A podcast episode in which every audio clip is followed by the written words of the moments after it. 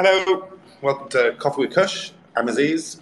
Hello, hello everyone. This is Wahaj, and welcome to Coffee with Cush. Today on Twitter Spaces for the first time ever in my life.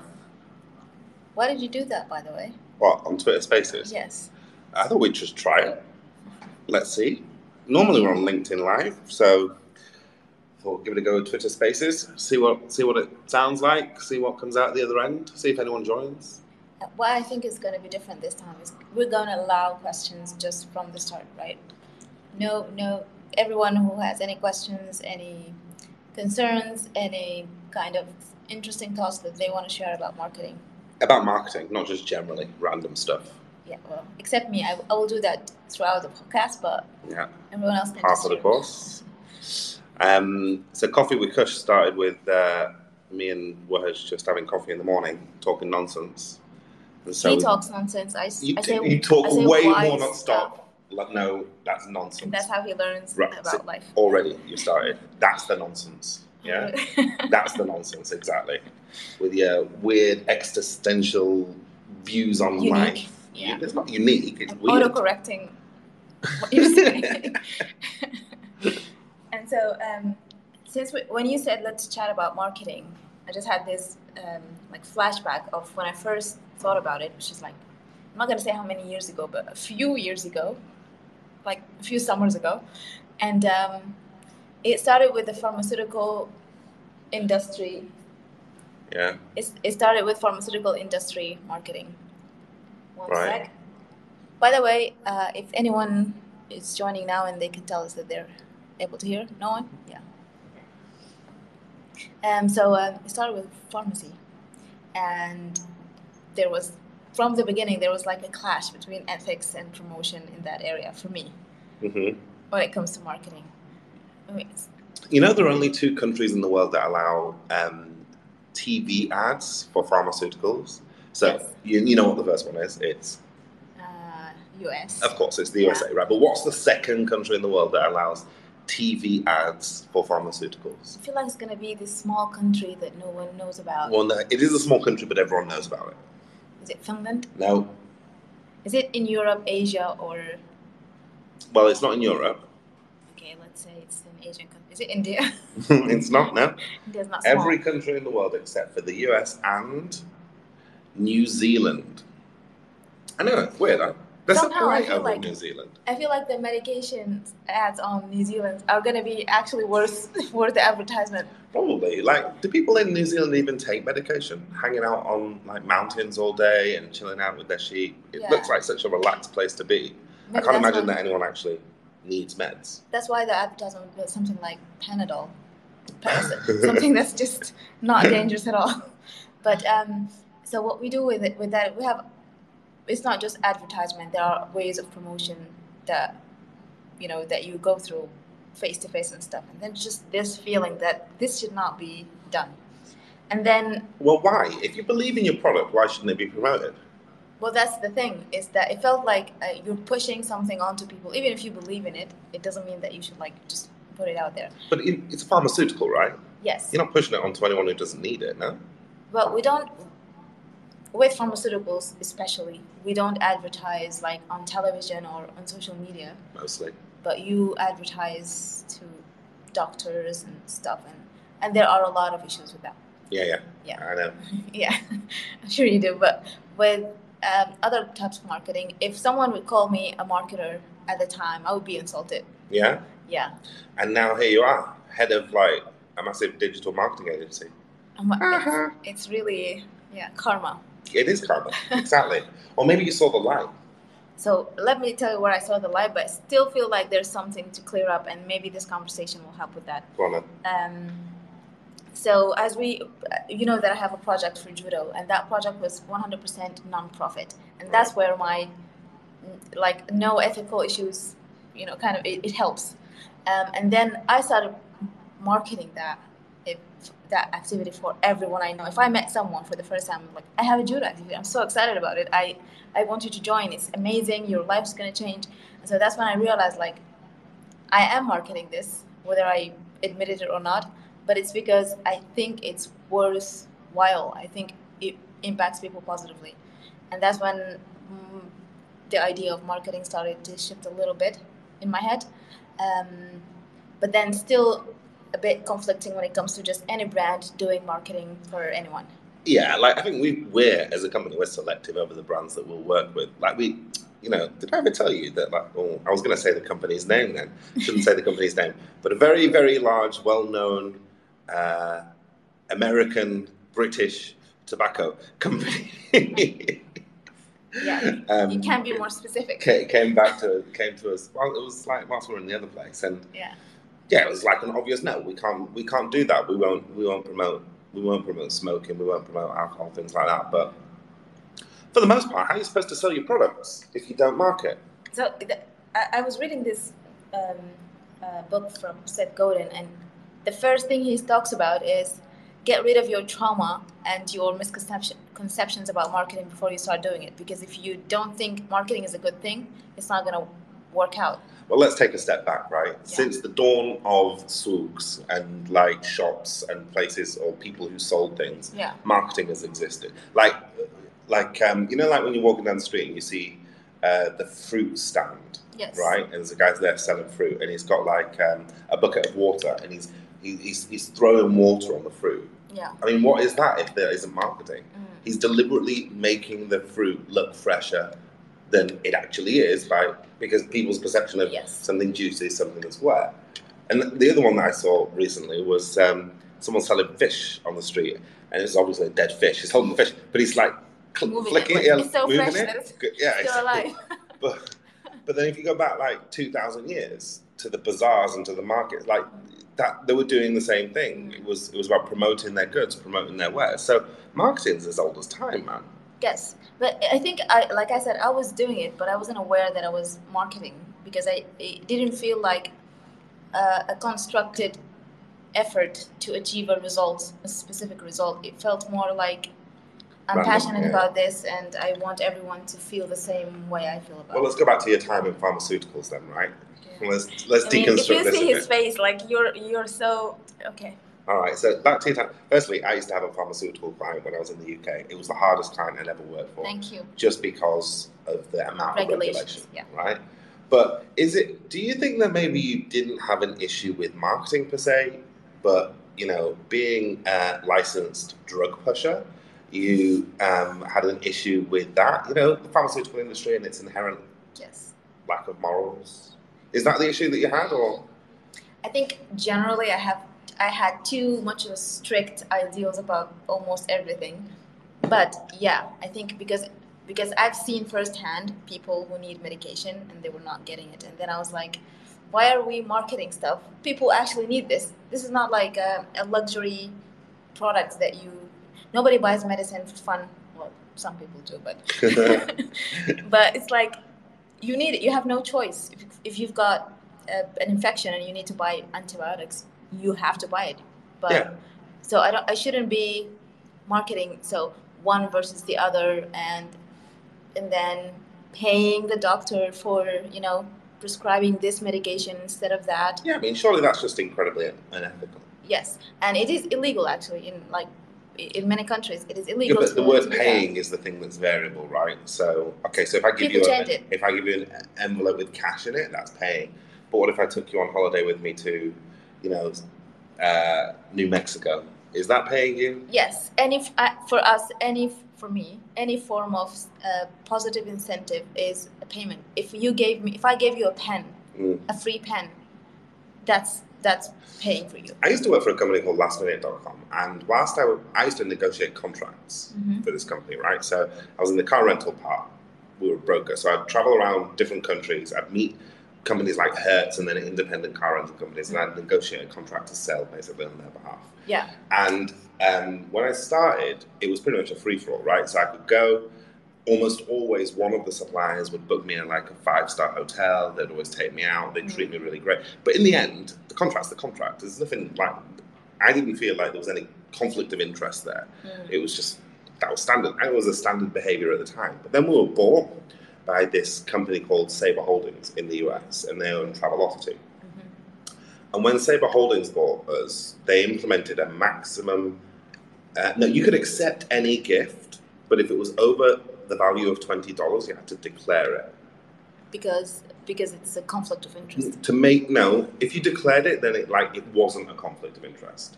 Do you get what I mean? Mm. Like you could accept the gift. If someone gave you an iPad, you could accept the iPad. You had to declare to the um, to the depart- relevant department that you'd received this iPad from this client, and then they would decide. Sometimes they'd say, "Look, that's too much. You have to send it back." Mm. Uh, sometimes they'd say, "That's pretty cool, but wouldn't it be nice to put it into the pot?" And we had like a pot of things that we'd received, and at Christmas everyone would pick out from the pot. Do you know what I mean? Oh, yeah. So like, So you've kind of shifted around. but if I think about like those suppliers and what they were doing, what were they doing? They were just like making my stay comfortable so that I could make a decision positively From in the their best favor. state possible. Yeah, Yeah. but also what they wanted was positively in their favor because Mm. obviously I had some element of control. Eventually, yeah. I mean, it, eventually it is. There has to be some sort of favoritism, like to them, Yeah, of course. from this a- actions or. Yeah. But many times, you know, many times suppliers did those things and I didn't end up working with them because the deal wasn't right. Mm. So I think it comes down to the individual, like in the moral and ethical boundaries that somebody has. General marketing's obviously got like, look, I always say, right, it's all relative truth what we do. That's all it is. Yes, that's the thing that I also like. Like for my black and white um, idealism at the time was like, it's either truthful or not. But um,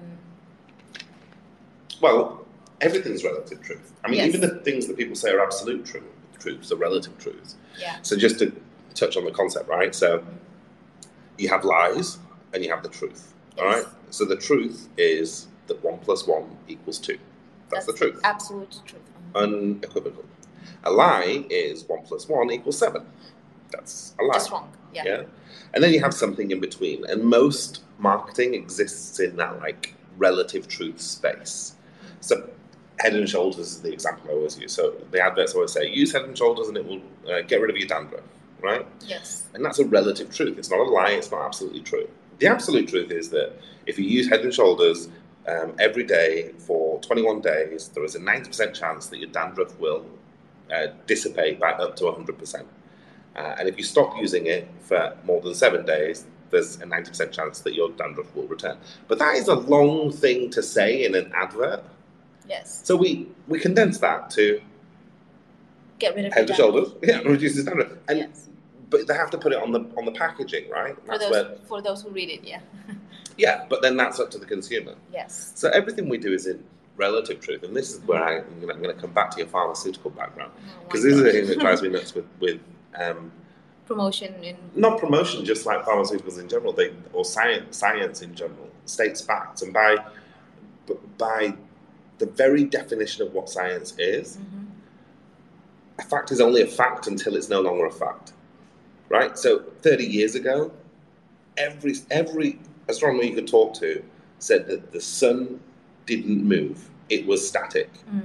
Yeah, and then we realized, but for all of time, science has said the sun doesn't move, Mhm. right? And then suddenly we realize, oh, hold on, the sun's actually got this massive orbit, and it is moving, and everyone changes their minds, like, oh yeah, sun's got a massive orbit. So even like what science believes to be absolute truth is still only a relative truth. It's only as good as the time that it's that it's analyzed in, right?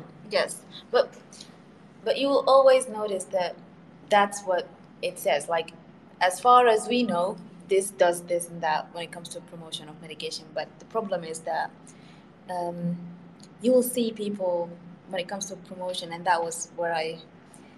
They will say this one is better than this one, but not because it's actually always better. It's because In certain circumstances, it might be better. yeah, but but if this company gives you more than that company, then you as a doctor will probably prescribe that specific that's true in anything, right? So let's say we've got two brands, right? We've got two brands of water bottle in front of us, right? We've got Dasani and we've got Aquafina. Yeah, essentially they're they're water. They're both water, mm-hmm. right? But I could convince you to buy Dasani ahead of Aquafina. But there is no harm. Like, in all cases that there is no harm there. But it could there could be a harm when it comes to yeah. Did you ever hear the um, case study of Aquafina in the UK? the water. Yeah, it was a really big deal, right? So I can't even believe that there was a case study about it. All right. So in the UK, if you say um, mineral water, Mhm. right, the, the term mineral water is synonymous with the term spring water, Mm. which means that basically it's come from a natural source. It's come from a mountain or a spring or something like that, right? Does That's- river count in that? Yeah, river, whatever. It's like it's come like Evian comes from Evian. Do you see what I mean? Highland Spring comes from Highland, Springs, Yeah. right? And then Dasani. So Dasani, uh, sorry, was it Dasani? or Aqua- It was Dasani. It wasn't Aquafina. It was? Dasani. Was it? I Yeah, think it was, was Aqua- when you told me about it. It was No, because Aquafina's Pepsi. I think Dasani is Coca Cola. Um, so it was, it was, yeah, it was Dasani. So when Dasani entered the market, what happened was, what Dasani is, is that it's not, it's purified tap water. It's tap water that goes through a process, Mhm. right, to become Dasani. And everyone was like, everyone bought it. They marketed it amazingly. Like you could get two big bottles for like 50 pence, which was Mhm. nothing at the time. So they really went to town on the marketing.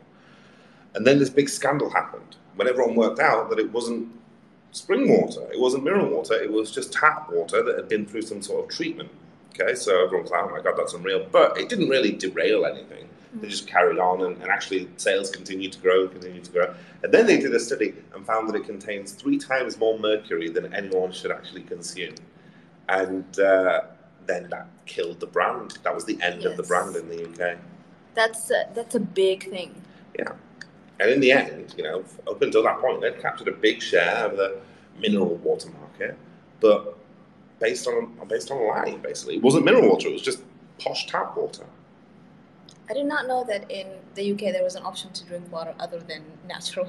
Yeah, you can drink water from the tap. Everyone, no one buys spring water. You, you drink from the tap. Where is the water in the, from the tap coming from? Yeah, but like you've got to remember, Britain's like it's all lush and green, and there's rivers and there's Mm. there's uh, springs and everything, and it all gets cleaned. Of course, it goes through like its cleaning process, it's, and then they add stuff to it. Yeah, it's like everywhere. But everyone drinks everyone drinks water from the tap in the UK, Mm. unless you're, you know, some people in the south of the UK Yeah. they don't drink the water from that because it's like hard. It's got like a weird taste to it. But mostly people drink from the tap. I'll remember that in my next non-holiday to the UK. Did you see that um, Meta allows you to do blue ticks now? You can buy a blue tick like Twitter. On Facebook and Instagram.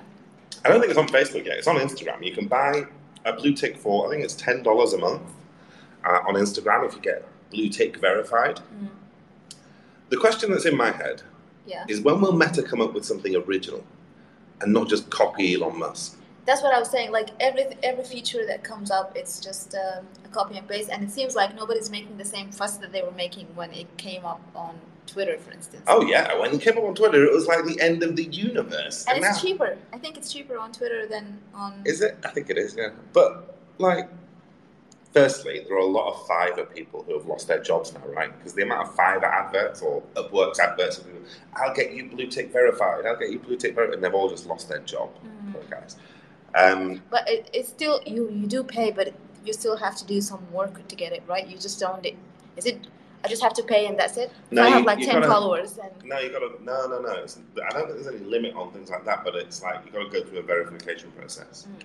showing that you are who you are. So it's regardless of But that's that's true on Twitter. that's what. That's true on t- Twitter too. You have to have like a basic verification. But then um, uh, It takes is it- as well on Twitter. Mm. But it doesn't matter if I'm who I am. It just matters if I'm real. If, like, if yeah, saying I and even you don't even have to be real. It can be like a parody account or a theme Mm. account or things like that. But you have to go through the verification yourself. what other? Um, there has been um, threads coming out, and people have been talk. We have been discussing a lot about it. Mainly, which was like, for me, the main topic is brands. It's so hard for brands to exist on threads or to thrive. No, it's not. Come on, prove not prove it. Tell me why, because I think it's like. Um, I think it's like the first days of Twitter again for threads. Like the first days of any social network, people they have mental models of how to use it, and they use it using those mental models, and then it morphs and evolves into its own category. yeah. But for now, brands are basically using it. It's good that you bring this up, by the way, because we've got a white paper coming out on this on Monday. How Yes. brands are using threads. I know you knew that. I'm but- surprised. Uh, but yeah, they're basically using it like Twitter, sort of like Twitter, sort of like Instagram. Some brands are doing it fantastically. Some brands are doing it pretty badly. Um, and uh, yeah, well, you know, in that white paper, we'll kind of go through all of the stuff like what are the best brands doing, how are they doing it, why are they doing it, and how do we think it will evolve? Because it will evolve. Like it's still, people are still using threads like Twitter. And I think they positioned it that way. It's a stupid way to position it. We're the replacement of Twitter. No one replaces Twitter.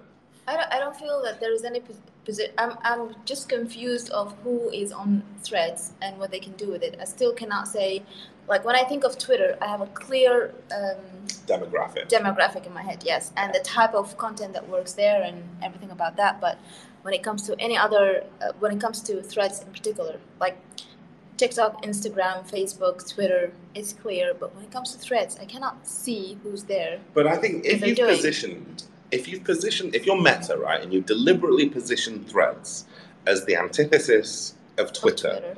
then what you're going to collect are people who are left wing, left leaning people. And I'm not saying that people on Twitter are right wing or right leaning at all. I'm simply saying that there is a mar- there is there is a small but very very noisy subsection of Twitter that hate Twitter because yes. because of the fact that you know because it's Elon Musk, essentially, and because it doesn't regulate speech. There's very, very little um, censorship on Twitter now. And there's a small subsection that hate that. And so, just in the act of saying this is the antithesis of Twitter, you've defined your demographic. Mm. Do you know what I mean? Yeah, yeah. And then you've also defined people who are never going to come on your app. It's like truth. Social. Like I don't, I don't want more of this like, type of thing. Have you ever used Truth Social, which is like um, Donald Trump's Twitter, basically? No. It's basically Truth Social. It's like it's all filled with QAnon people and extremists and things like that. Right wing. I mean, sadly, almost everyone's an extremist now, but mm-hmm. like right wing thought, mm-hmm. and and it, that came out of um, Donald Trump being banned off Twitter. Yes. So then he invested, or whatever. I think he invested. He wasn't. It was already there, and he invested in Truth Social, mm-hmm. and it became like self fulfilling, didn't it? Because like, okay, if Donald Trump's there, then the yeah. extreme elements of Donald Trump supporters are going to follow him there. Yeah. So, like, you've created your own demographic, mm-hmm. and maybe that's the only way to launch a new social network nowadays is to. Yeah, because that's true. It, it was so easy to have already existing, um, already existing base because first it was so easy to log in through Instagram. Yeah. And then um, if you were interested in Twitter, but for me, I, the one of the reasons that I have someone like me join is because I'm not very active on Twitter and I don't want to be, but this is like a fresh start chance to to be on another platform that is a bit similar to Twitter, but maybe not all the drama coming with it. I think that the there's not a lot of drama that happens with Twitter in real world. People just mm-hmm. think that there is, but like when any social network starts, it's like the starting gun for influencers. Yes. It's like, okay, if I start now, I could become famous. And it's like a new opportunity. A, a premise or, yeah. I remember when Vine, do you remember Vine? Before Vine was bought by Twitter in the end and they killed it. Five second videos. Yes. I, like, I, Vine was like this thing that and then disappeared. I didn't yeah. even get enough time to. It was amazing. Yeah. But most of like the com- comedic TikTokers now, are yeah. They started on Vine, mm. or a lot of them. Yeah. And uh, that was bought by Twitter and killed by Twitter. Same with Periscope, which was uh, live streaming, bought by Twitter, killed by Twitter. Mm. Um, so yeah, but when those things came out, the early adopters who yes. were consistent, yes, they were able to build really big, significant brands. But with Threads, it suddenly has millions. It, I don't think it's the same um, raw environment. Like yeah, you're right. It's yeah. manufactured, isn't it? Yes, it's manufactured. You don't have this. You're coming in with your audience and with your brand and everything. Um, so not much chance for people who are to deliver like some, some organic content or do something new. Yes. And that's my concern with Threads is that if it's not new people, then it's not going to be new content. Yes. Do you know what I mean? Like the the thing with Vine was that it was five second video. Like it, you know, the whole rapid switching, uh, yes. rapid cuts. Yes. Yeah, that originated on Vine. That didn't exist. Video was long form before Vine. Mm. Like videos were three, four, five, ten minutes long. Yes, and people would still watch it. Yeah, but, but then this kind of changed. Vine insisted you did you delivered your content in five seconds. That changed the paradigm. And now, like what threads doing? You know, oh, we've got what is it, 150 characters? Like, okay, is that really a thing? Like microblogging was a thing in 2008, and it's 2023. Like, what's the what's the new? It's like throwing throwing a, to- a tool like um, Vine, where you have limited capacity to, to, to create content, boosts creativity somehow. And not everyone is going to be willing to make the effort to you know to, to make content within those conditions that is actually different and good. Uh, but I don't see the same with threads. And I'm, I'm going to stop dissing threads now and, and move on to something else. But we have got a white paper coming out on Threads on Monday uh, because brands should still engage and should still understand how the platform works, and so we'll guide brands on how to do that. Um, what does does the white paper explain how brands? Uh, did you like go through threads and see how how successful brands on threads are doing, or how is Yeah. that constructed? Yeah, so we did it um, by assessing the top brands and then also, interestingly, comparing their content on Twitter and Threads. For the same brand. Yeah. Yes. So take like um, Adidas was one of the top brands on Threads. So and then we sat and did a comparison of their content on Twitter and their content on Threads and what's the difference and how how are brands using Threads differently to Twitter. And frankly, No. it's not particularly different, Mhm. right? Which is always going to be a challenge if you're a, if you're a, a new brand Yes. like Threads is. So, um, but anyway, there are certain do's and don'ts of the Thread world. So let's go back to how we started this conversation um, when it comes to marketing.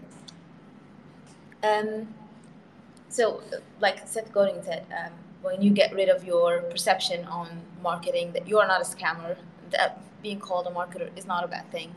Um, he particularly mentioned that um, it is not about social media, how many followers do you manage to create. It's about uh, providing the right service, experience, or product to the people who need it.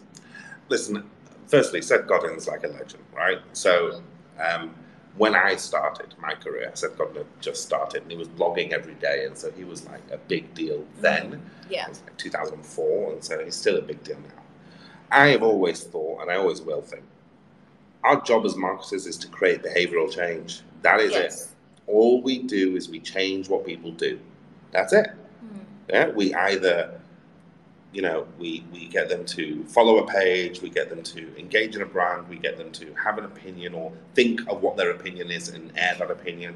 We get them to consider a brand, we get them to evaluate that brand versus other brands, we get them to make a decision as to whether they want to buy or not buy. Mm. We get them to buy Yes. and you know, so all everything we do is about behavioral change. Mm. That's all we do as marketers. We get people to think, like we try to get them to think what we want them to think. Mm. But in a lot, in, in, I think one of the biggest challenges in marketing nowadays is that people just aren't targeting properly. So like, I, I don't know. I'm trying to think of a decent. Okay, let's take Pampers, Mhm. right? Pampers, the the, you know baby Pampers, Yeah. right? There is no point marketing Pampers to me. There's no point marketing Pampers to you. You're not pregnant right now. You might be in the future, Yeah. but right now you don't. You don't have any kids. So the targeting is the critical element of marketing that, like, it should be easier with the amount of social networks that exist, the amount of tools that we have available. It should be much easier to target. But still this like spray and pray approach, particularly in the B2B world. Yes. You still have to do. You still reach a huge portion of of um, a section of people, and then you still are not targeting the right people. They start filtering out and seeing how do you even find the right people.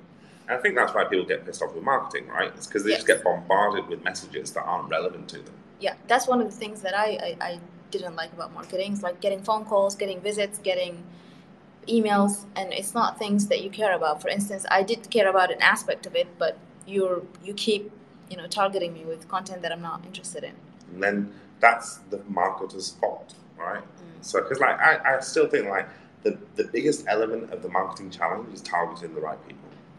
so, but tell me about um, before this podcast i was having a few conversations with people who are thinking of entering this world of marketing and um, they think that they have to go through a series of technologies to be able to be good digital marketers or Mm. at least just like to break the uh, the wall just start it um, like SEO, like uh, learning about social medias, ways of automation when it comes to you know targeting or.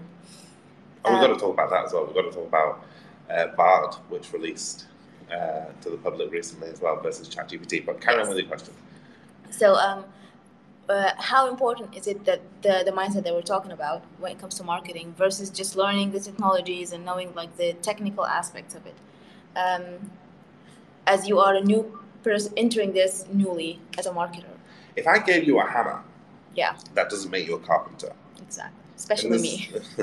and that's true of social media. It's true of digital marketing. Yeah. You can have all the tools in the world, but if you don't have, listen, there is there is a a concept that marketing is filled with more women than men, and I don't have the statistics, but I think that's generally true. Marketing has possibly more women in it than men, but that makes complete sense to me because what is marketing in it, at its essence? It's understanding people. It's empathizing with people. The Yes. best marketers are able to feel what people feel, and women are just much, much better at that. like, Naturally, yeah. biologically, Yes. uh, are better at being empathetic, and so it's a people business. Like, like take your background. You Yeah. studied, was it? you, now you forgot. Well, it's something to do with killing animals, I think, in some pharmaceutical place. What was it? Yeah, it's gonna be people if you. Um, it, um, it was pharmacy. Yeah.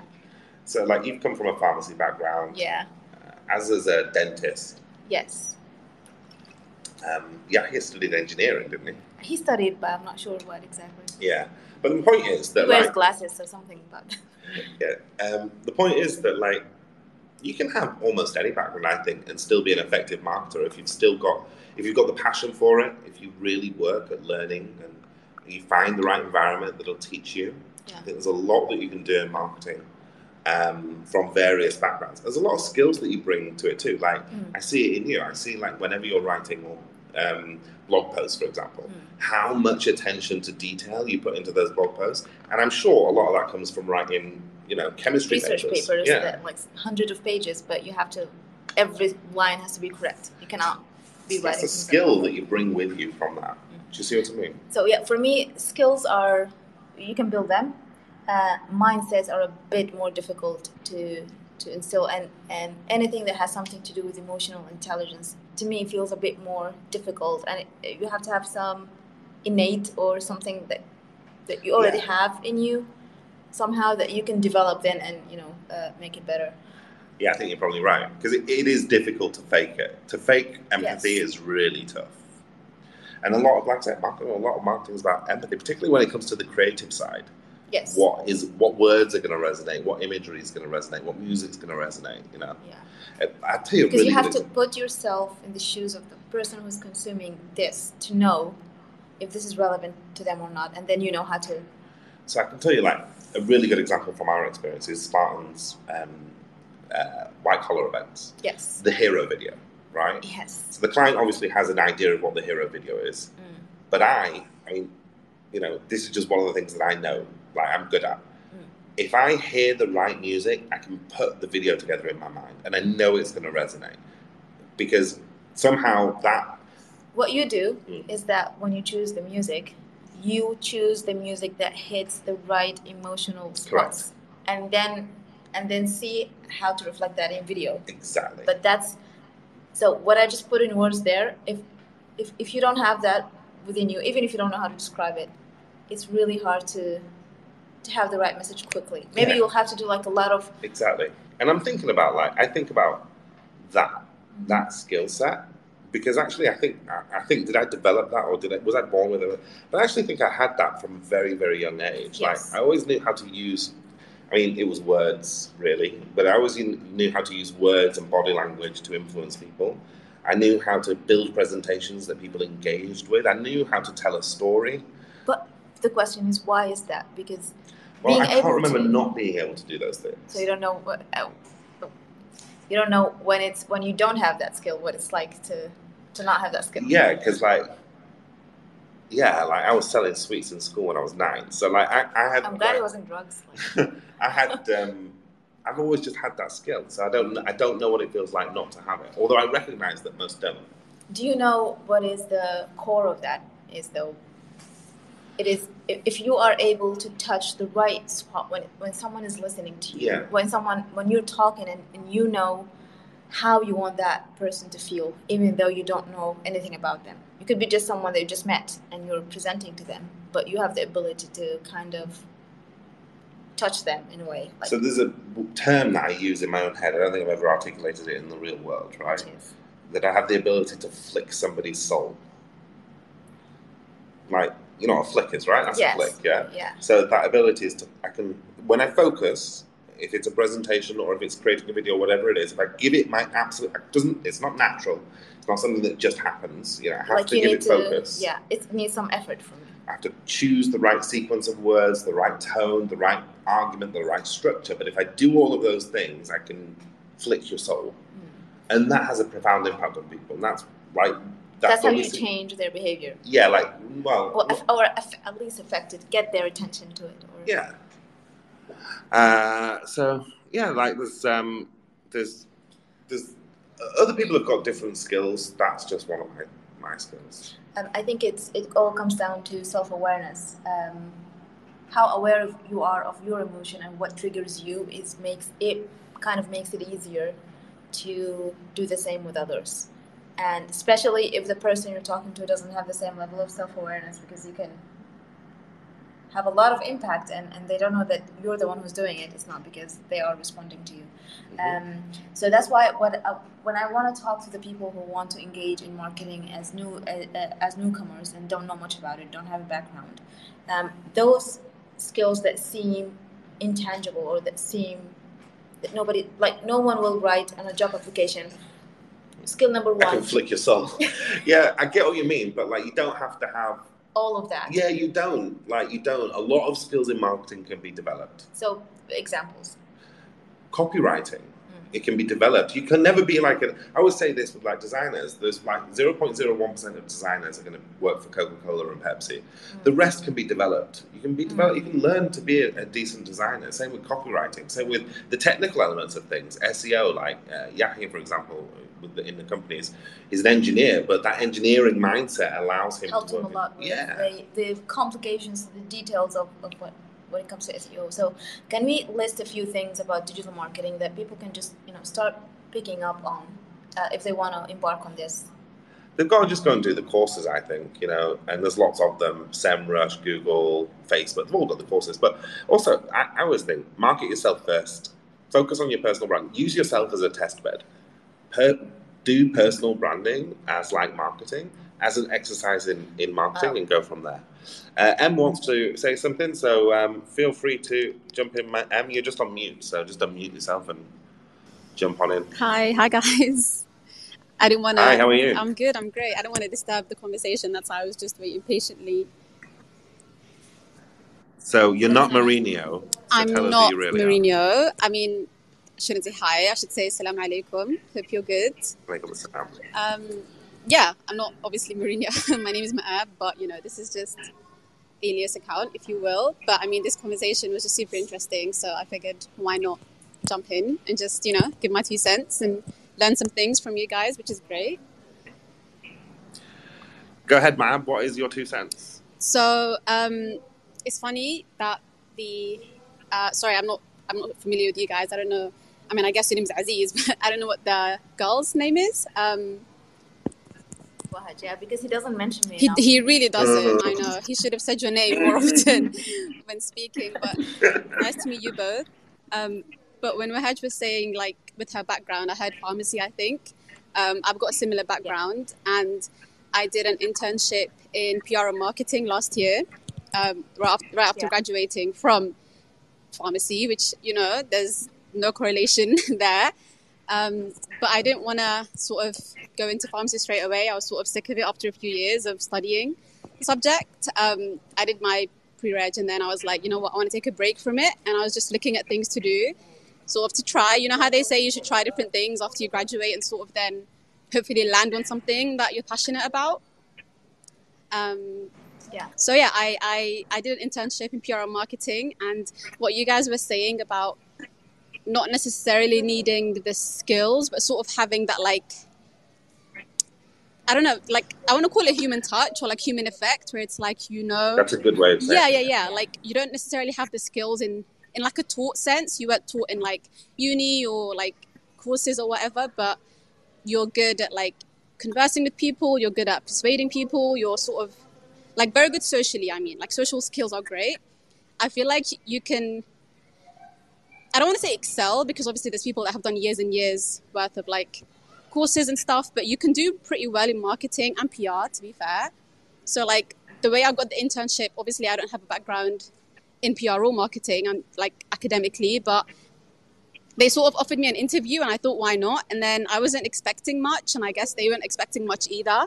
But having that face to face interview and speaking, and I guess um, like showcasing my personal skills and social skills and stuff, um, like I got the position over people well, they told me anyway, that did actually have like marketing degrees and yeah, stuff like that. Yeah, just because I guess like face to face in person, you can really showcase those personal skills and those social skills, as I was saying, and that's what I did. And it, the, I remember the guy even told me he was like, you don't necessarily need like the skills or even the academic background. I want to say again, but you can sort of have those personal skills, and human skills, that like personal touch, where you know how to talk to people, you know how to get people to listen to you, you know how to get people to be convinced by what you're saying.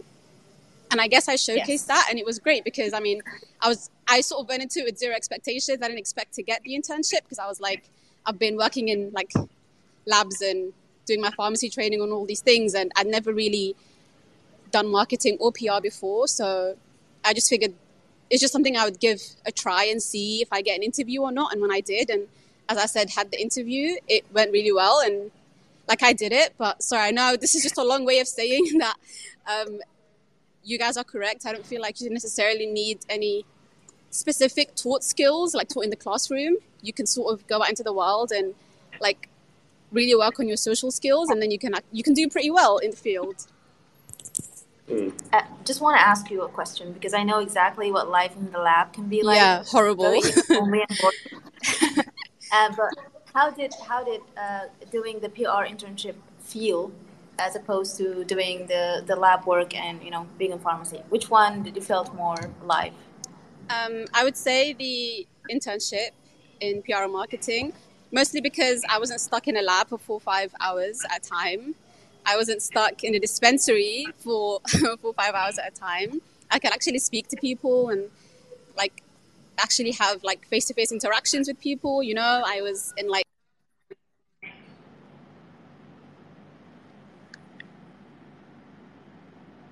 I think was... Oh, you've gone on there, mute there, Maab. Just unmute yourself. But I think what Maab is saying there is really interesting, right? So I've never met Maab. I don't know uh, anything other than what she's told us. But if you just asked me to listen to her, then I would say, oh, that yeah, she's probably got decent she's got a decent marketing background. Yes. this comes this brings me on to like something that is um, that, that annoys me so much is that Maab's obviously really intelligent, right? Yes. If she was doing chemistry, she must have she's done A levels in chemistry and biology and maybe she's physics and mathematics. Easy. Yeah. And so she's gone through all of that and then yeah. she's she's obviously started a job, she's working in a lab, right? And then she's found her passion in marketing. And and if you asked any of her career advisors at, at, at college or at sixth form, I assume I assume she was in the UK. Yeah. If you asked any of her, her, career advisors, no one would have said, "Oh, she should go into PR," right? Because yes. how do you measure for being likable? How do you measure for being articulate? She's obviously really likable, really yes. articulate, yeah. able to sense people's emotions. Yeah. Yeah, but like nothing in school actually measures for that. And in her school specifically, you don't need to be people sensitive to do a chemical equation. Co- correct. Yeah. No, but but school doesn't even measure for being people yes. sensitive. It measures for you know you can't scores and exams. Yeah. That's it. Exactly. Yeah. Can you do calculus? Yes, yes, no, and that's it, right? And those are all things that you can learn. Uh, what I from what I've known, it's so it's not impossible to learn acad- academics, academic stuff, but it's so difficult to teach like, people to be naturally that likability that yeah. Maab has, that likability in her voice. Yeah that just exists. That's that, just your voice, man. Yeah, you don't get... stop, stop complimenting me. I'm gonna get a big head. no, but it, it's true, right? It's like you don't, you can't measure for that, right? Yeah. So then, okay, so how many people, how many Maabs are there in the world who are stuck in labs or stuck in, you know, accounting offices, who are super likable, have got you know could be incredibly influential in the marketing world, Yeah. but schools never tested for that. Yes. It's, you know why though? It's because be, their parents and th- they've been taught as well. It's redundant to waste any kind of skill on things that's like our marketing or management as opposed to being a scientist or being something that An think- accountant, yeah a that people stable think job. yes But that's a 50s mentality, right? In the 50s and 60s, you had jobs for life. Yeah. And now, no one has a job for life. People move companies all the time. Nobody works at the same company forever unless it's your company. You no just don't do that. not everyone updated their windows Yeah, exactly. when it comes to career paths. It's nearly it's uh, coming up to ten to seven, you know, Hutch, so we're gonna have to call it time. So uh, from Ab and everyone else, um, we firstly, hello, we're Cush Digital. Uh, we're a digital marketing agency based out of Egypt. Uh, we've been doing this um, for uh, seven years actually.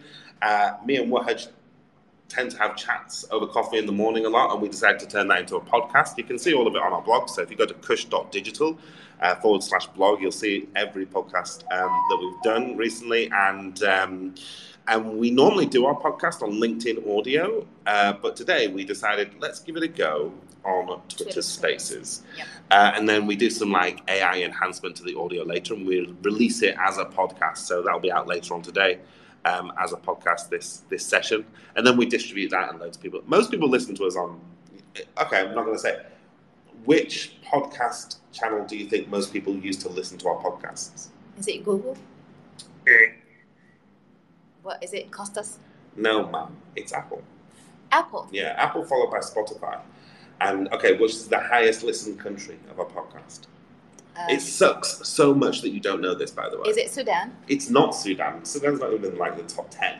What? I know. The UK? No. Well, I really cannot guess from like It's the US.